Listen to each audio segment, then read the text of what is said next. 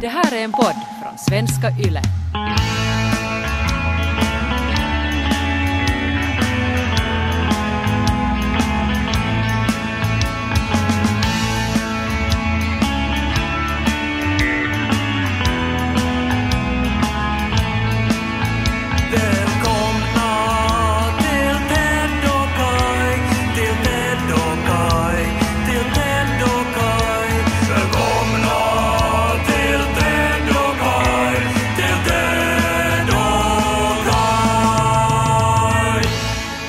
Hej Ted. Hej Kai. Har du uh, mamba mentality?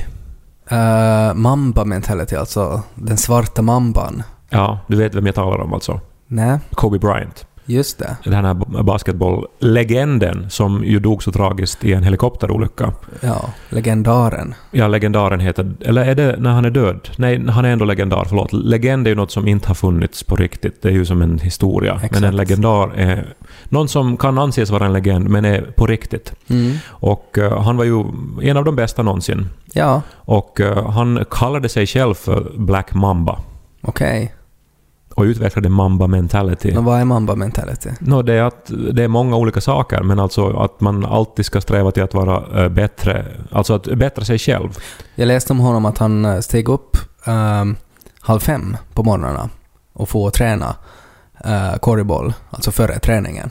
Ja, det, det där är ju något som man hör, tycker jag, allt oftare bland de här eh, superpresterarna. Att de, Mm. Alltså, det är som typ en tävling att stiga upp tidigast. Men det är ju klart att man blir en superpresterare om man inte behöver sova. Ja, men jag hörde en så intressant intervju med Kobe Bryant här där han förklarar sin träningsfilosofi.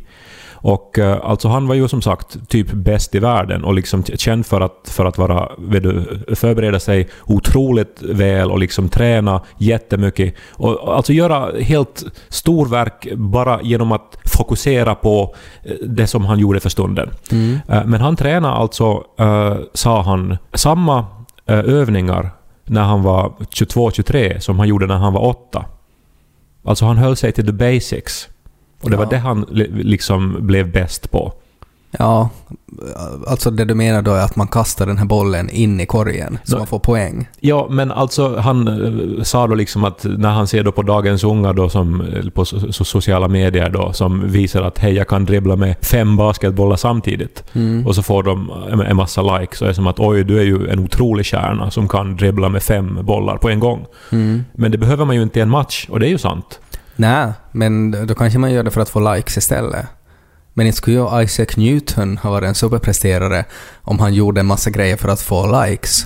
Att han skulle säga att “This is Isaac Newton, welcome to Jackass” och så åker han i en shoppingkärra ner för en kulle. Jag trodde han steg upp halv fem och började räkna. Ja, jag tror faktiskt det. Ja, no, Jag tror han får inte ens att sova, jag tror han bara räknar. alltså man romantiserar ju förstås de där genierna. Mm. Och, och det på något vis kommer naturligt. Jag var Mm. och såg på den här Helene Kärvbäck-utställningen. Ja, eh, på klassas hon som geni också? Ja, men det får man väl säga. Ja. Eller alltså också hårt arbetande målarinna. Hade hon också Black Mamba mentality?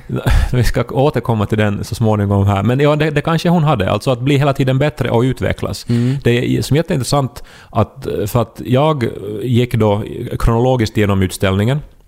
Eh, Och eh, den inleds ju då med att hon är ju, alltså målar eh, några av de här så att säga mest kända målningarna då de här konvalescenten och eh, hon som tar på sig skorna, vad heter det den? typ henne, har hon inte massa selfies också? Hon gjorde det också, att hon liksom ofta målar självporträtt, men de blir intressanta först sen mot slutet, Mhm. eh, när man ser hur, hur de har ändrat över åren. Hon får Men- större och större näsa. Men hon inledde alltså med en sån här hyperrealistisk approach till målning, Mm. i, i, i princip. Och, eh, och, sen så blev hon mer och mer, eh, liksom tog mer och mer moderna intryck och blev mer och mer eh, personlig. Och det blev mindre och mindre realism och mera viktigt liksom med färg och form och teknik och sånt. så Det där är ju bara ett fint sätt att säga att man blir lat också.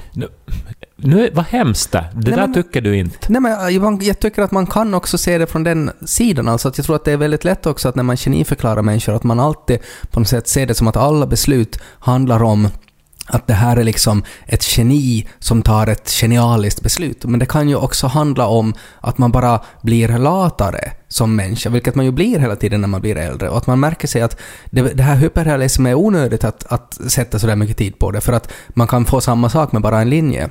Jag läste en intervju med uh, han som har skrivit The Witcher, alltså den här bokserien som nu har blivit då till en väldigt populär fantasyserie uh, på streamingtjänsterna. Eh, han heter väl uh, Igor Sapkowski, tror jag. Ehm, en, en polsk författare. Han är ökänd för att vara ett asshole. Alltså han är, han är ett, ett otroligt stort asshole. Bland annat så så uh, när de gjorde det här Witcher-spelet så sa de att vill du ha en procent av intäkterna eller vill du ha en klumpsumma direkt? Och så sa han förstås tar jag klumpsumman direkt era assholes. Det finns inga uh, pengar i tv-spel. Och så skrattade han hela vägen till banken och fick då kanske 10 000 dollar eller något sånt. Uh, sen några år senare då, när det här spelet blev otroligt populärt, så stämde han dem för 16 miljoner för att han blev lurad att han inte tog emot de där mm. uh, procenterna. Och han är ju ett asshole. Och i den här intervjun så ställde de en fråga att, att vad, har, har, du sett på serien och vad tycker du om den och sådär. Och så sa han att, att Eh, det, det var en väldigt surrealistisk intervju, men att han sa bland annat att han tycker inte om att arbeta för ofta och han tycker inte om att arbeta för hårt. Och det var på något sätt sådär att ja, men så där blir man ju sen när man blir gammal och blir ett asshole. Men jag tycker han låter som en människa överlag. Alltså, ja, och, men och, exakt, blev han ju på ett men, sätt lurad. Det var väl kanske det som jag tänkte med, när han blev inte alls lurad. Han, hade, han fick ett val och han tog det sämre beslutet. Ja, och men då, de- då är du ett asshole om du tolkar det sen som att du blev lurad. För det handlar inte om att du var lurad, det handlar om att du var dum i huvudet. Ja, men nog tycker jag Men- sen om det blir till en sån här miljon-franchise, så nog tycker jag det då inte mer än rätt att man får omförhandla sin, sitt kontrakt Ja, om man det är handlar om att tar du A eller B och så tar man B och man är sådär vitt och jag borde ha tagit A. Jo, jo, så men, då är du ju, det kan ju inte göra någonting åt det. Jo, men att han inte... Alltså i det skedet när han valde så visste han ju inte att det skulle bli en miljon-franchise. Men när det. det sen blir det så, så har de väl råd också att ge honom lite till. Tycker Ja. jag. Ja. Men, men alltså vad menar du nu då? Nej, jag bara han, menar det att, precis som du sa, att han låter ju bara som en människa, så jag tycker ju att, att man ska inte heller glömma det, att också människor som då Skärfbäck, att hon också var en människa. Att det behöver inte vara så här stor konst, att det kan ha- handla om att hon blir trött i armen. Nej, men hon blev ju intresserad av andra saker än realismen. Hon blev intresserad av, av vad hon som hade för personligt uttryck, vad, vad som tilltalade henne. Och så skapar hon ju, och det är det som jag skulle komma till, egentligen en egen stil. Alltså man ser ju direkt när man ser de här eh, bleka figurerna eh, som, har liksom, eh, som är skissade liksom med få linjer och sen väldigt som tunna lager färg, så ser man ju att hej, det här är Helene Kärvbäck. Ingen annan målar som hon. Och det ser totalt naturligt ut. Alltså det är som att ja, den där bilden ska se ut så där och den ser bra ut. Det, det är liksom, hon har hittat sin egen grej. Mm. Alla som övar sig kan ju i princip måla realistiskt. Alltså inte förstås, inte alla, men de, alltså jättemånga klarar av att... att Det är bara att måla av som man ser det Ja, liksom. men hon målar sen mot slutet av sin karriär sånt som bara hon kan göra och som bara hon kan göra sådär bra Mm. Ja, förstås. och det är ju mer intressant. Men är det det då som är Black Mamba-mentaliteten? Ännu en grej bara ska jag säga att då, eh, just när vi kom till slutet av eh, utställningen så sa jag till, till Nico att alltså hon blev bättre och bättre med åren. Alltså det är så roligt att se liksom att, att faktiskt att, att hårt jobb och medvetet konstnärligt arbete leder till att man utvecklas och blir intressantare och bättre. Och samtidigt hörde vi någon bakom oss som sa att alltså hon börjar ju bara måla sämre och sämre med åren. Så då var det som att okej, man kan faktiskt se på det så här olika. Ja. Men att, ja. Nå, ja, men Black Mamba mentality tydligen då så handlar ju mer om det här då att man ska som vara kompromisslös och, och, och alltså bli bättre och bättre dag för dag. Men inte det är någonting som man kan copyrighta det heller, tycker jag. Alltså där att, att en strävan till att bli bättre. Nå, att, I kombination med ett varumärke, alltså att man är världens bästa basketspelare, så Ja. då går det ju. För då blir ju folk intresserade av vad man har att säga. Mm. Men, men det är inte, ändå intressant alltså som idén, vet du, att, att man... Men det där, då- det där låter som någonting som Igor Sapkowski skulle kunna stämma Kobe Bryant för. Att han har också försökt göra sig bättre och bättre och nu ska han ha 16 miljoner. Ja, men han skriver väl en bok som heter Mamba Mentality och så här. Ja. Också. Så att jag menar, boken är ju hans. Alltså idén går väl inte att copyrighta. Nej. Men jag bara... Just det här att... Alltså, det är ju ändå eh, motiverande att man tänker att man bara ska bli lite bättre än vad man var senast. Mm, det, det är ju en formel. Att, att min prestation är x plus 10 och x är min nuvarande prestation. Och det leder ju till att man hela tiden blir bättre. Ja, och liksom en så liten... Alltså det är ju den här ränta på ränta-effekten som ju är en av de kraftigaste eh, instrumenten som finns på eh, marknaden, liksom, om man vill bli rik. Ja. Alltså att man investerar eh, en summa och sen när man får ränta på den så investerar man det som man fick i ränta och så nästa gång man får ränta så växer det med... Ni vet hur ränta på ränta fungerar.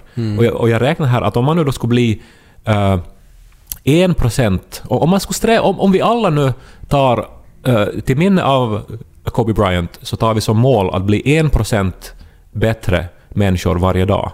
Mm.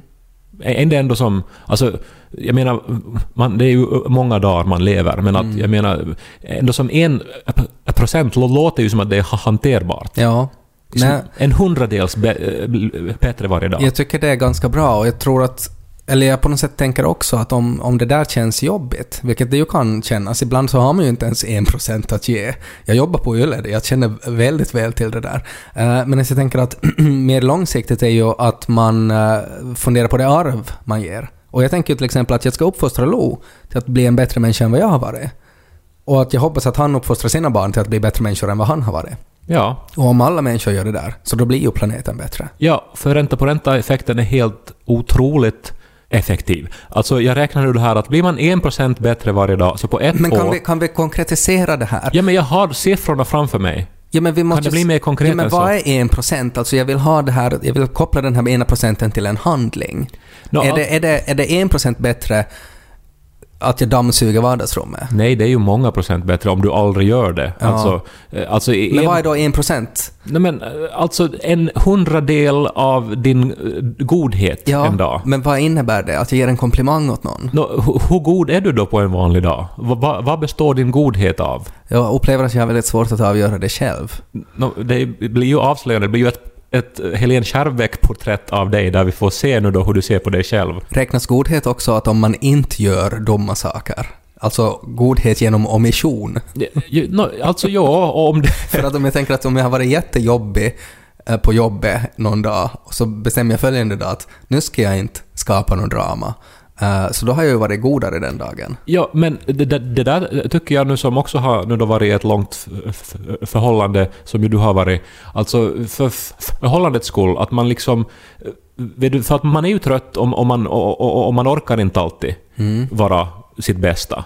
Men om man som identifierar det att okej, nu har jag möjlighet att liksom vara ett lägre jag och det skulle vara jätteskönt och tillfredsställande. Men, men, men att allting vinner ändå på att jag nu, att jag nu anstränger mig här. Alltså, det är som ändå en, eh, alltså en liten uppoffring bara och så blir det bättre. Jag förstår, men då handlar det om vilken position man är på. Att om man är mycket på minus.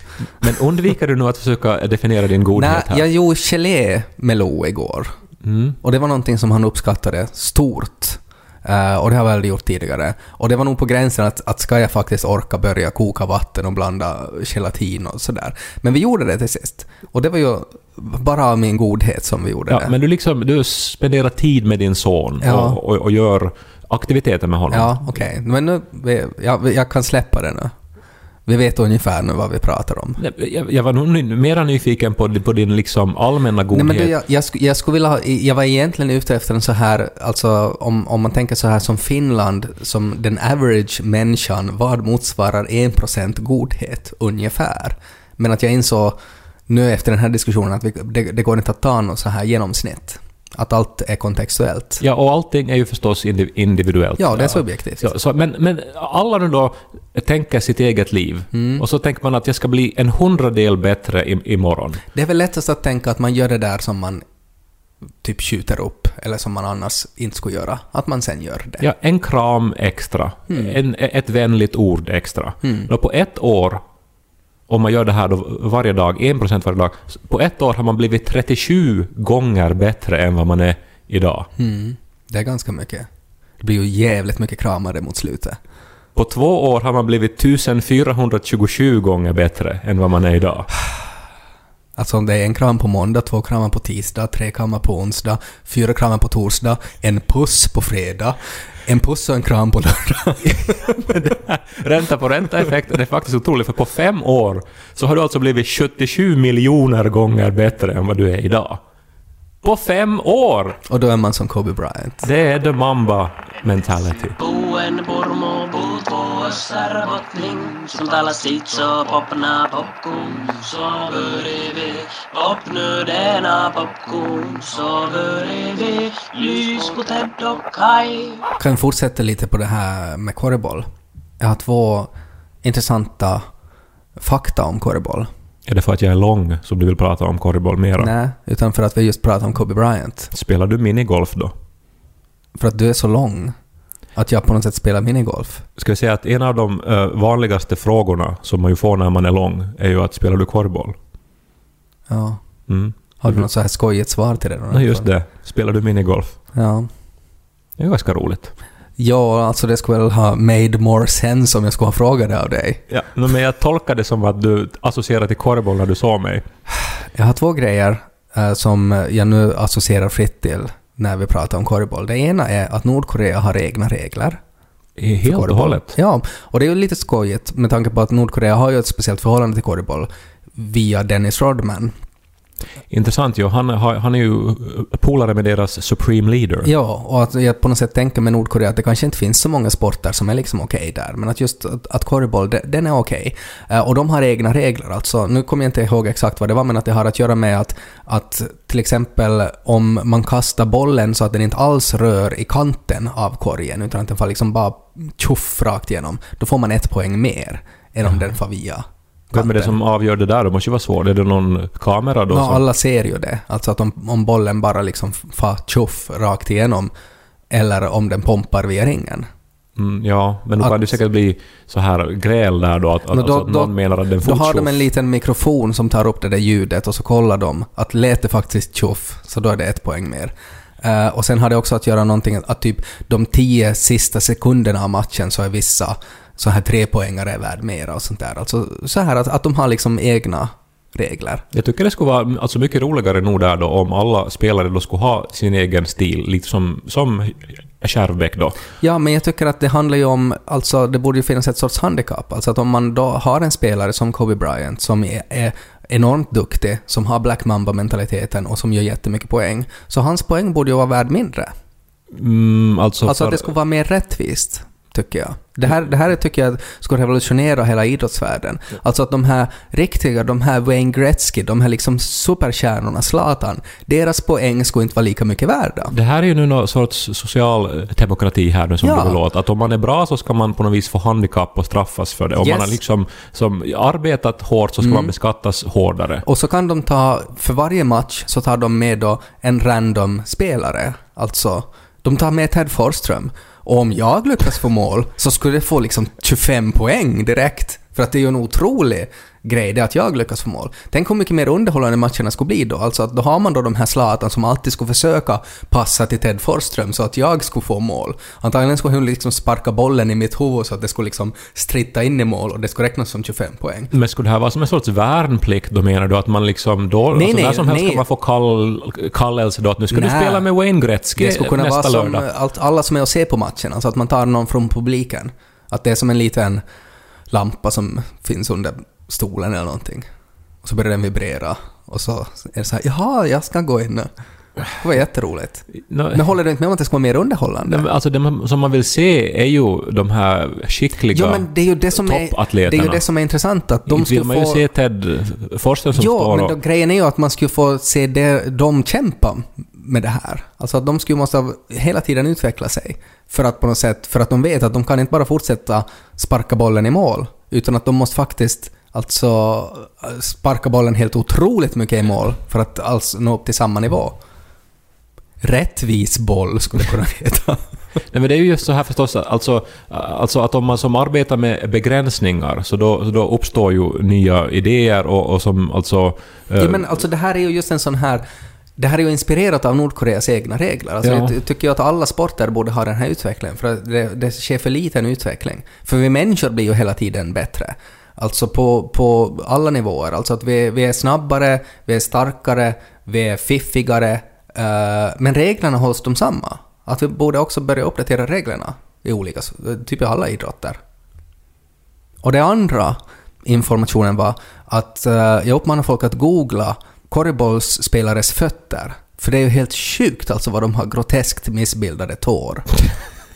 Det hade jag ingen aning om. Alltså för att det handlar ju om att de flesta korgbollsspelare, som Kobe Bryant, alltså de är ju, de är ju jättestora. Alltså det här handlar ju om stora karlar. Alltså de är, de är liksom, de väger mycket och de är väldigt långa. Och ändå så springer de omkring och hoppar omkring som lille skutt. Och det är ju inte bra åt deras fötter. Ja, men- så att de har liksom, deras tår är liksom helt, helt liksom fucked up, alltså sådär som geisha-tår. Och många av dem kommer ju dessutom från eh, fattiga barndomar, eh, så att de också hade liksom för små skor och sådär. Så att de, eh, Michael Jordan har ju typ så här kråkfötter, bokstavligen. Har du sett Black Swan, den här filmen om proffs... eh, Natalie Portman som hånglar med kvinnor. Den filmen. Som handlar om ballerina Och kyssar. Darren Aronofskys otroligt psykologiskt mörka film. Sex, ja. Ja, så det här, det, det är ju alltså när man verkligen ger allting, Mm. när man alltså går all in med sin mamba mentality. Men det kommer till Så de då- här superatleterna så, så det är en grej som man inte liksom tänker på.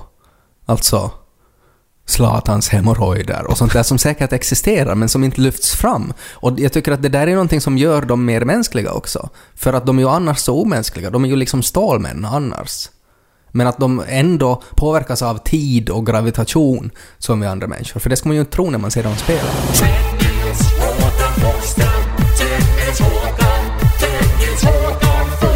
När vi nu ändå är inne på Nordkorea så börjar man ju osökt tänka på kärnvapenkrig. Ehm, det har varit ganska mycket, tycker jag, annars också i luften med hela den här Trumps diverse utspel och hela den här impeachment-processen och sådär. Att man ändå funderar allt, alltså att det här är då en, en person som har tillgång till, till uh, kärnvapenkoder. Ja, det var ju speciellt, och det är ju någonting som talar mycket om världsläget idag, att för bara ett par veckor sedan eh, så eh, lönnmördade ju USA den här högt uppsatta generalen i Iran.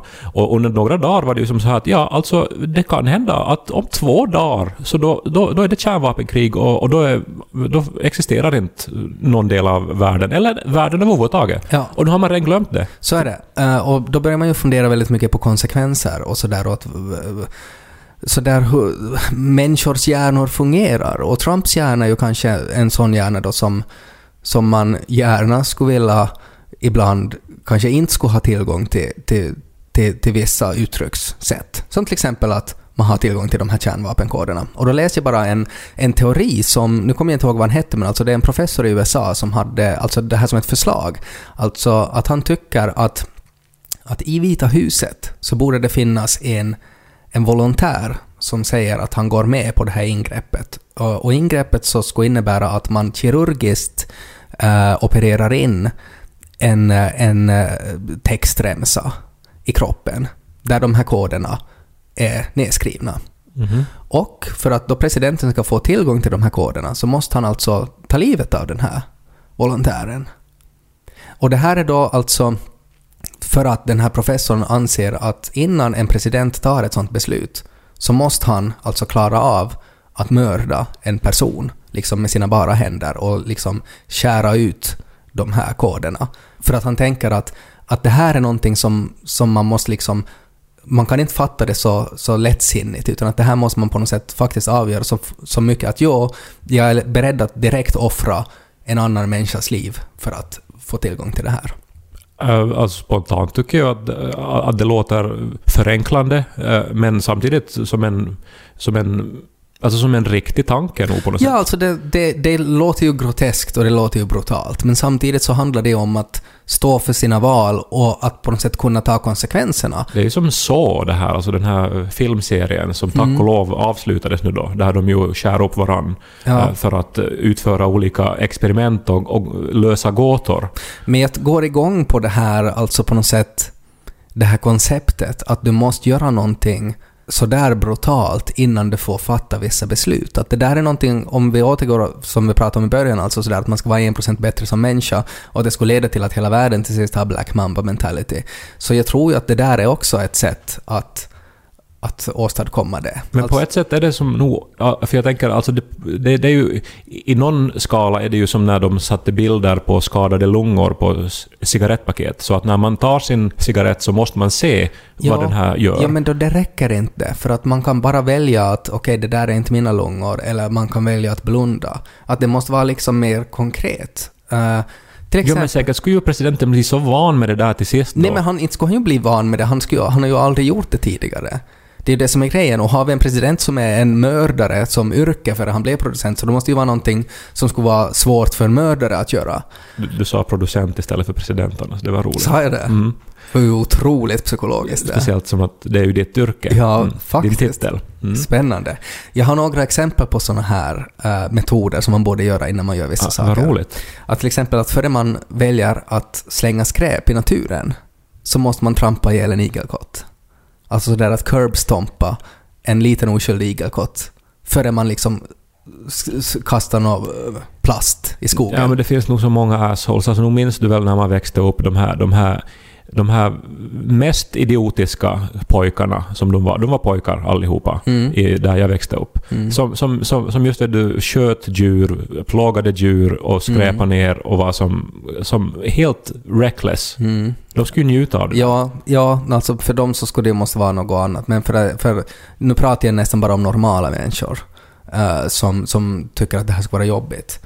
Före du flyger, före du liksom far någonstans med, med ett flygplan, så måste du gå fram till en, till en okänd man, eh, eller någon du känner, och sparka dem allt vad du orkar mellan benen. Men vad har det att göra med att flyga? För att genom att flyga så dödar du framtidens barn. och att, Ah! att, att man skulle då liksom så här sparka dem så hårt att, att det skulle vara svårt att, för den människan att liksom avla barn. Okej, det, där var, det där var bara dåligt. Jag märker ju nu att det kanske inte var så här lätt då, det här, och att det inte var liksom så där helt... Ja, det var inte så bra exempel om vi säger som så, men jag tycker ändå som, som i teorin så tycker jag att det ändå finns någonting i det här. Eller så, eh, så att innan man dissar ett poddämne så borde man med en sked gräva ut sitt eget hjärta. För så känns det. Det var ganska bra.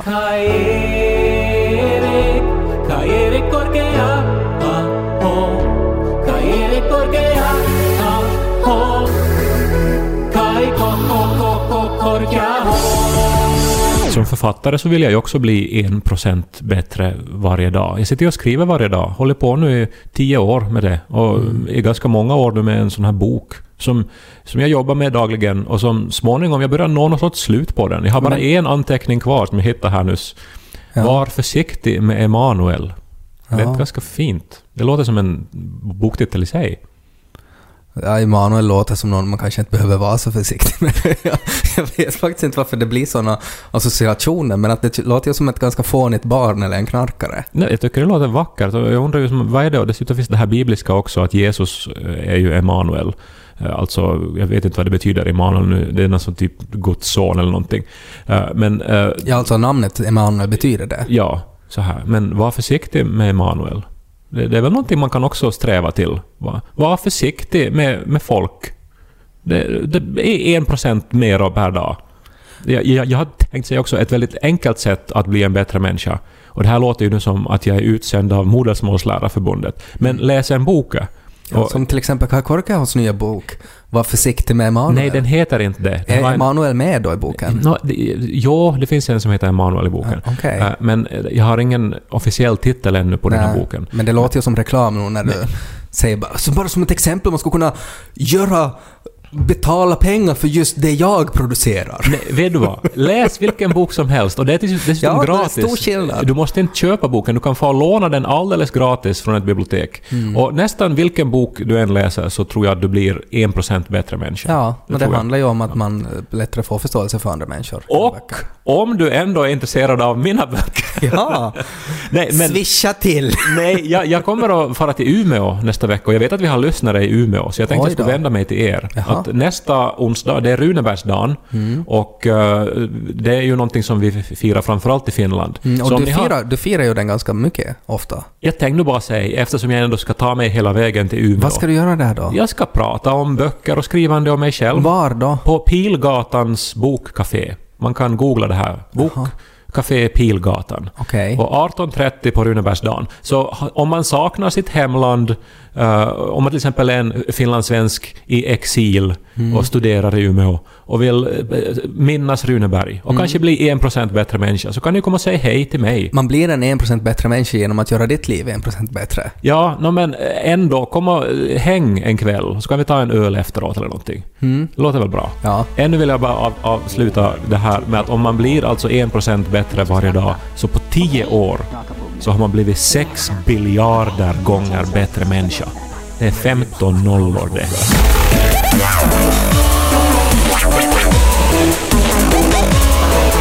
Mel Gibson.